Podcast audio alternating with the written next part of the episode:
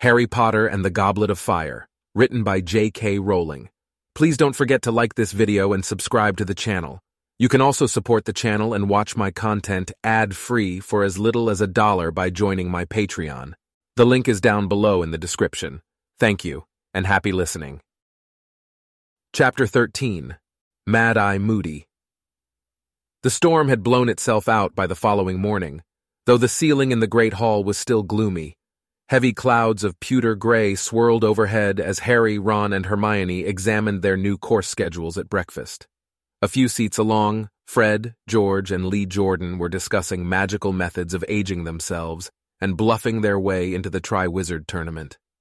Today's not bad, outside all morning, said Ron, who was running his finger down the Monday column of his schedule. Herbology with the Hufflepuffs and care of magical creatures. Damn it, we're still with the Slytherins.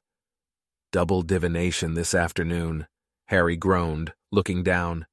Divination was his least favorite subject, apart from potions. Professor Trelawney kept predicting Harry's death, which he found extremely annoying. You should have given it up like me, shouldn't you? said Hermione briskly, buttering herself some toast. Then you'd be doing something sensible like arithmancy.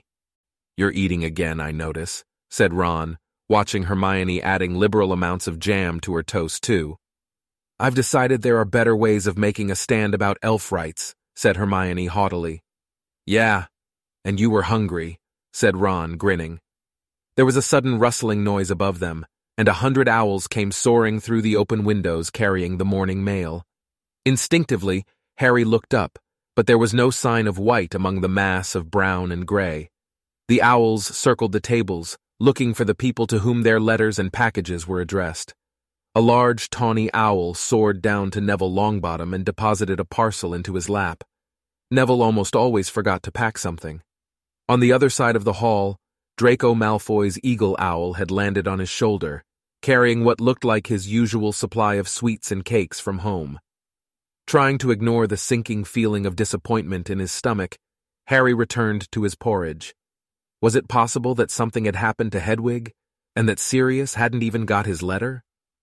His preoccupation lasted all the way across the sodden vegetable patch until they arrived in Greenhouse 3, but here, he was distracted by Professor Sprout showing the class the ugliest plants Harry had ever seen. Indeed, they looked less like plants than thick, black, giant slugs protruding vertically out of the soil. Each was squirming slightly and had a number of large, shiny swellings upon it, which appeared to be full of liquid. Bubotubers, Professor Sprout told them briskly. They need squeezing. You will collect the pus. The what? said Seamus Finnegan, sounding revolted. Pus, Finnegan, pus, said Professor Sprout.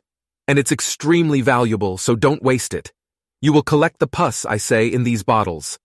Wear your dragonhide gloves. It can do funny things to the skin when undiluted, bubotuber pus. Squeezing the bubotubers was disgusting, but oddly satisfying. As each swelling was popped, a large amount of thick yellowish-green liquid burst forth, which smelled strongly of petrol. They caught it in the bottles as Professor Sprout had indicated, and by the end of the lesson had collected several pints. This'll keep Madame Pomfrey happy, said Professor Sprout, stoppering the last bottle with a cork, an excellent remedy for the more stubborn forms of acne, bubotuber pus. Should stop students resorting to desperate measures to rid themselves of pimples. Like poor Eloise Midgen, said Hannah Abbott, a Hufflepuff, in a hushed voice. She tried to curse hers off. Silly girl, said Professor Sprout, shaking her head. But Madame Pomfrey fixed her nose back on in the end. A booming bell echoed from the castle across the wet grounds, signaling the end of the lesson, and the class separated.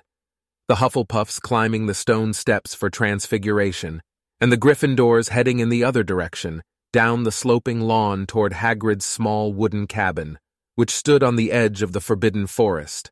Hagrid was standing outside his hut, one hand on the collar of his enormous black boarhound, Fang. There were several open wooden crates on the ground at his feet, and Fang was whimpering and straining at his collar, apparently keen to investigate the contents more closely.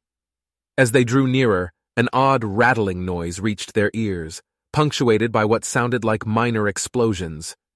Mornin', Hagrid said, grinning at Harry, Ron, and Hermione. Bear wait for the Slytherins. They won't want to miss this. Blast-ended skrewts. Come again, said Ron. Hagrid pointed down into the crates.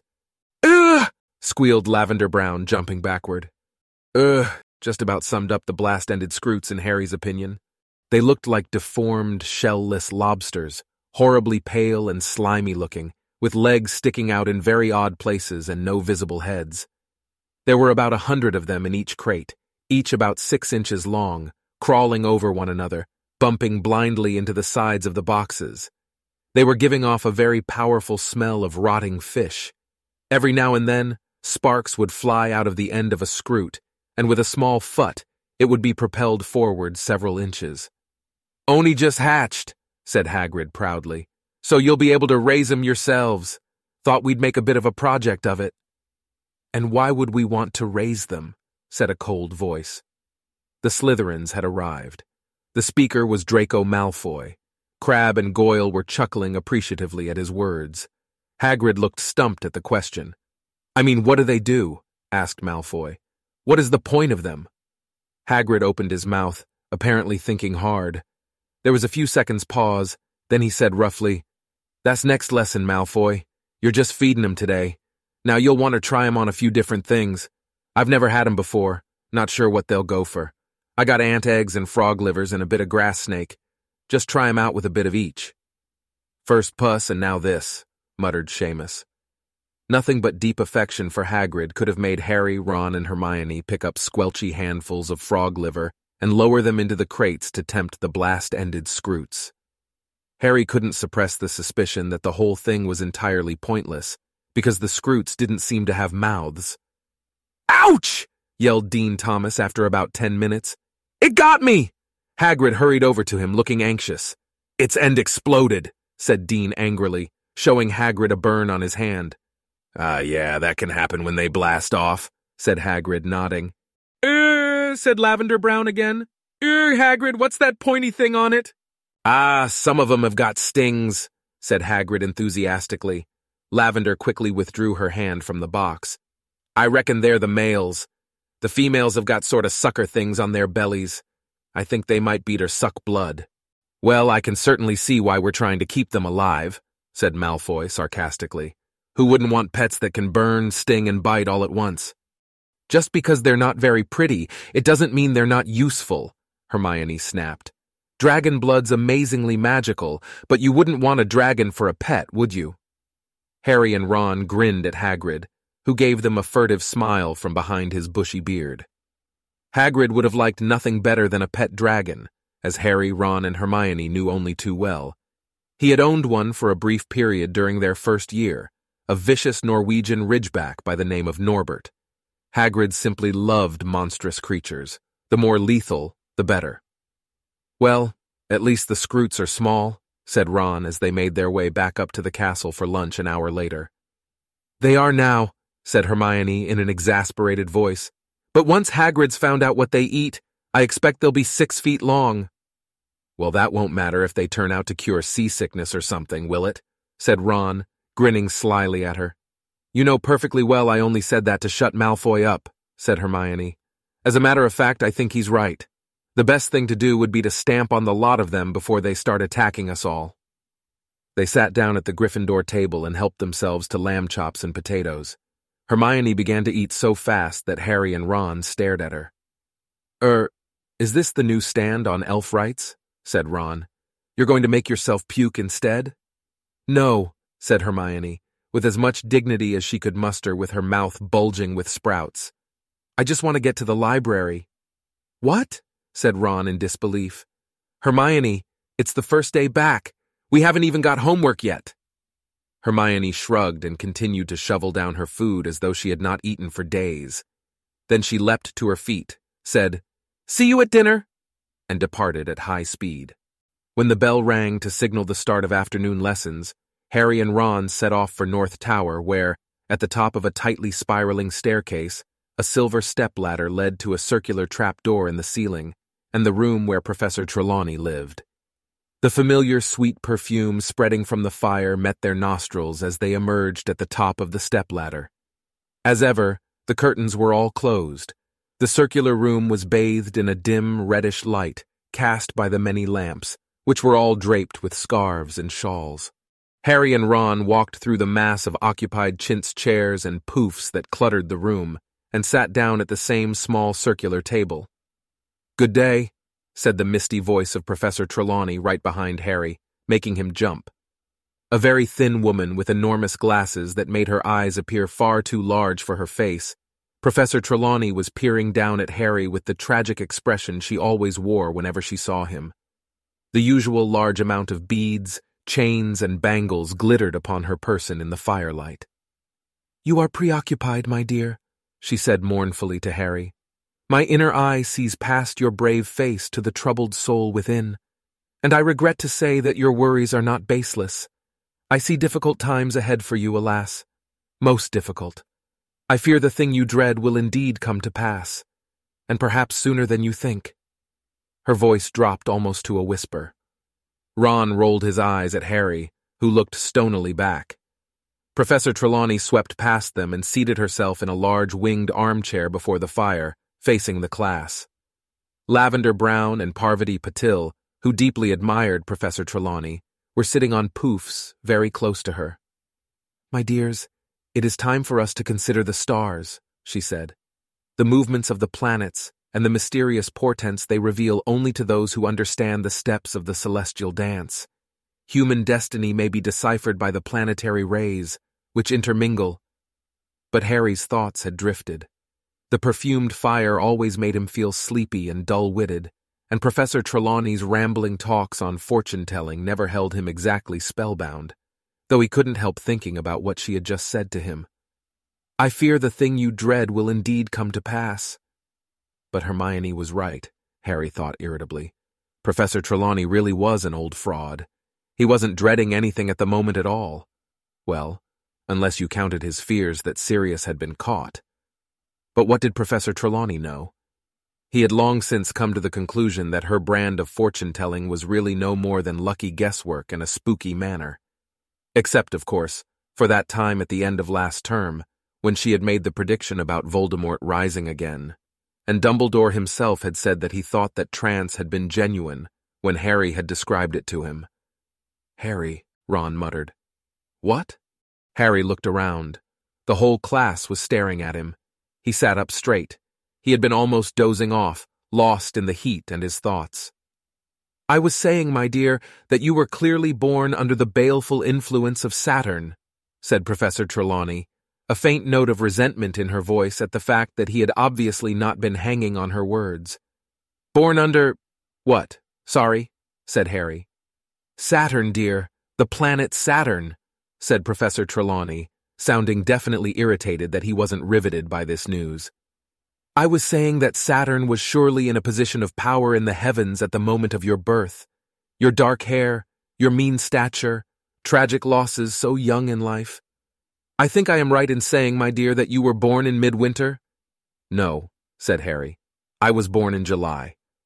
Ron hastily turned his laugh into a hacking cough. Half an hour later, each of them had been given a complicated circular chart and was attempting to fill in the position of the planets at their moment of birth. It was dull work, requiring much consultation of timetables and calculation of angles. I've got two Neptunes here, said Harry after a while, frowning down at his piece of parchment. That can't be right, can it? Ah, said Ron, imitating Professor Trelawney's mystical whisper.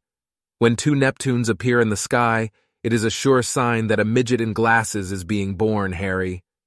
Seamus and Dean, who were working nearby, sniggered loudly, though not loudly enough to mask the excited squeals from Lavender Brown. Oh, Professor, look! I think I've got an unexpected planet. Ooh, which one's that, Professor? It is Uranus, my dear, said Professor Trelawney, peering down at the chart. Can I have a look at Uranus too, Lavender? said Ron. Most unfortunately, Professor Trelawney heard him, and it was this, perhaps, that made her give them so much homework at the end of the class. A detailed analysis of the way the planetary movements in the coming month will affect you, with reference to your personal chart, she snapped, sounding much more like Professor McGonagall than her usual airy-fairy self. I want it ready to hand in next Monday, and no excuses. Miserable old bat, said Ron bitterly, as they joined the crowds descending the staircases back to the Great Hall and dinner. That'll take all weekend, that will. Lots of homework? said Hermione brightly, catching up with them. Professor Vector didn't give us any at all. Well, bully for Professor Vector, said Ron moodily. They reached the entrance hall, which was packed with people queuing for dinner. They had just joined the end of the line when a loud voice rang out behind them. Weasley! Hey, Weasley! Harry, Ron, and Hermione turned. Malfoy, Crabbe, and Goyle were standing there, each looking thoroughly pleased about something. What? said Ron shortly. Your dad's in the paper, Weasley, said Malfoy, brandishing a copy of the Daily Prophet and speaking very loudly so that everyone in the packed entrance hall could hear. Listen to this. Further mistakes at the Ministry of Magic. It seems as though the Ministry of Magic's troubles are not yet at an end, writes Rita Skeeter, special correspondent. Recently under fire for its poor crowd control at the Quidditch World Cup, and still unable to account for the disappearance of one of its witches, the ministry was plunged into fresh embarrassment yesterday by the antics of Arnold Weasley, of the misuse of Muggle Artifacts Office. Malfoy looked up. Imagine them not even getting his name right, Weasley. It's almost as though he's a complete non-entity, isn't it? He crowed. Everyone in the entrance hall was listening now. Malfoy straightened the paper with a flourish and read on. Arnold Weasley, who was charged with possession of a flying car two years ago, was yesterday involved in a tussle with several Muggle lawkeepers, policemen, over a number of highly aggressive dustbins. Mr. Weasley appears to have rushed to the aid of Mad-Eye Moody, the aged ex-Auror who retired from the ministry when no longer able to tell the difference between a handshake and attempted murder.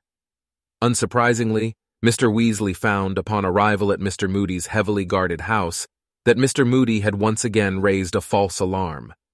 Mr. Weasley was forced to modify several memories before he could escape from the policeman, but refused to answer Daily Prophet questions about why he had involved the ministry in such an undignified and potentially embarrassing scene. And there's a picture, Weasley, said Malfoy, flipping the paper over and holding it up. A picture of your parents outside their house, if you can call it a house.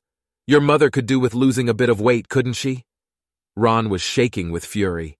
Everyone was staring at him. Get stuffed, Malfoy, said Harry. Come on, Ron. Oh yeah, you were staying with them this summer, weren't you, Potter? sneered Malfoy. So tell me, is his mother really that porky, or is it just the picture? You know your mother, Malfoy? said Harry. Both he and Hermione had grabbed the back of Ron's robes to stop him from launching himself at Malfoy. That expression she's got, like she's got dung under her nose, has she always looked like that? Or was it just because you were with her? Malfoy's pale face went slightly pink. Don't you dare insult my mother, Potter. Keep your fat mouth shut then, said Harry, turning away. Bang! Several people screamed. Harry felt something white hot graze the side of his face. He plunged his hand into his robes for his wand, but before he'd even touched it, he heard a second loud bang and a roar that echoed through the entrance hall. Oh no, you don't, laddie! Harry spun around. Professor Moody was limping down the marble staircase. His wand was out, and it was pointing right at a pure white ferret, which was shivering on the stone-flagged floor, exactly where Malfoy had been standing. There was a terrified silence in the entrance hall. Nobody but Moody was moving a muscle. Moody turned to look at Harry. At least his normal eye was looking at Harry. The other one was pointing into the back of his head. Did he get you? Moody growled. His voice was low and gravelly. No, said Harry. Missed. Leave it, Moody shouted. Leave what? Harry said, bewildered. Not you, him, Moody growled, jerking his thumb over his shoulder at Crabbe, who had just frozen, about to pick up the white ferret. It seemed that Moody's rolling eye was magical and could see out of the back of his head. Moody started to limp toward Crabbe, Goyle, and the ferret, which gave a terrified squeak and took off, streaking toward the dungeons. I don't think so, roared Moody, pointing his wand at the ferret again. It flew ten feet into the air, fell with a smack to the floor, and then bounced upward once more. I don't like people who attack when their opponent's back's turned, growled Moody as the ferret bounced higher and higher, squealing in pain. Stinking, cowardly, scummy thing to do. The ferret flew through the air, its legs and tail flailing helplessly. Never, do that again, said Moody, speaking each word as the ferret hit the stone floor and bounced upward again. Professor Moody, said a shocked voice. Professor McGonagall was coming down the marble staircase with her arms full of books. Hello, Professor McGonagall, said Moody calmly, bouncing the ferret still higher. What? What are you doing? said Professor McGonagall, her eyes following the bouncing ferret's progress through the air. Teaching, said Moody. Teach! Moody! Is that a student? shrieked Professor McGonagall, the book spilling out of her arms.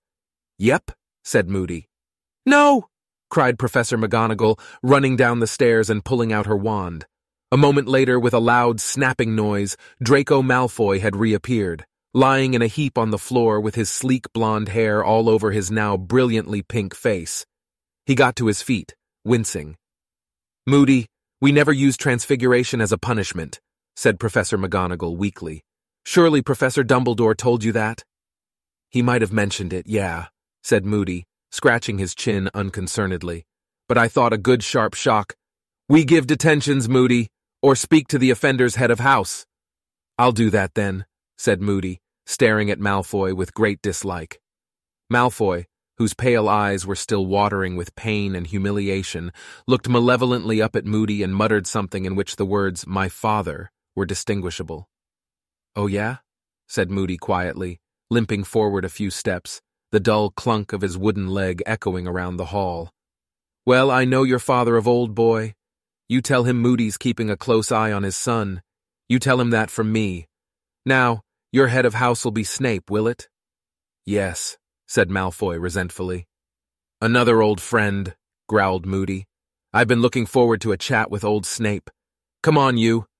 And he seized Malfoy's upper arm and marched him off toward the dungeons. Professor McGonagall stared anxiously after them for a few moments, then waved her wand at her fallen books, causing them to soar up into the air and back into her arms. Don't talk to me, Ron said quietly to Harry and Hermione as they sat down at the Gryffindor table a few minutes later, surrounded by excited talk on all sides about what had just happened. Why not? said Hermione in surprise. Because I want to fix that in my memory forever, said Ron, his eyes closed and an uplifted expression on his face. Draco Malfoy, the amazing bouncing ferret, Harry and Hermione both laughed, and Hermione began doling beef casserole onto each of their plates. He could have really hurt Malfoy, though, she said. It was good, really, that Professor McGonagall stopped it. Hermione! said Ron furiously, his eyes snapping open again. You're ruining the best moment of my life! Hermione made an impatient noise and began to eat at top speed again. Don't tell me you're going back to the library this evening, said Harry, watching her. Got to, said Hermione thickly. Loads to do. But you told us, Professor Vector. It's not schoolwork, she said. Within five minutes, she had cleared her plate and departed. No sooner had she gone than her seat was taken by Fred Weasley. Moody, he said. How cool is he? Beyond cool, said George, sitting down opposite Fred. Super cool, said the twins' best friend Lee Jordan, sliding into the seat beside George. We had him this afternoon, he told Harry and Ron. What was it like? said Harry eagerly. Fred, George, and Lee exchanged looks full of meaning. Never had a lesson like it, said Fred. He knows, man, said Lee. Knows what? said Ron, leaning forward. Knows what it's like to be out there doing it, said George impressively. Doing what? said Harry. Fighting the dark arts, said Fred. He's seen it all, said George. Mazing, said Lee. Ron dived into his bag for his schedule. We haven't got him till Thursday, he said in a disappointed voice.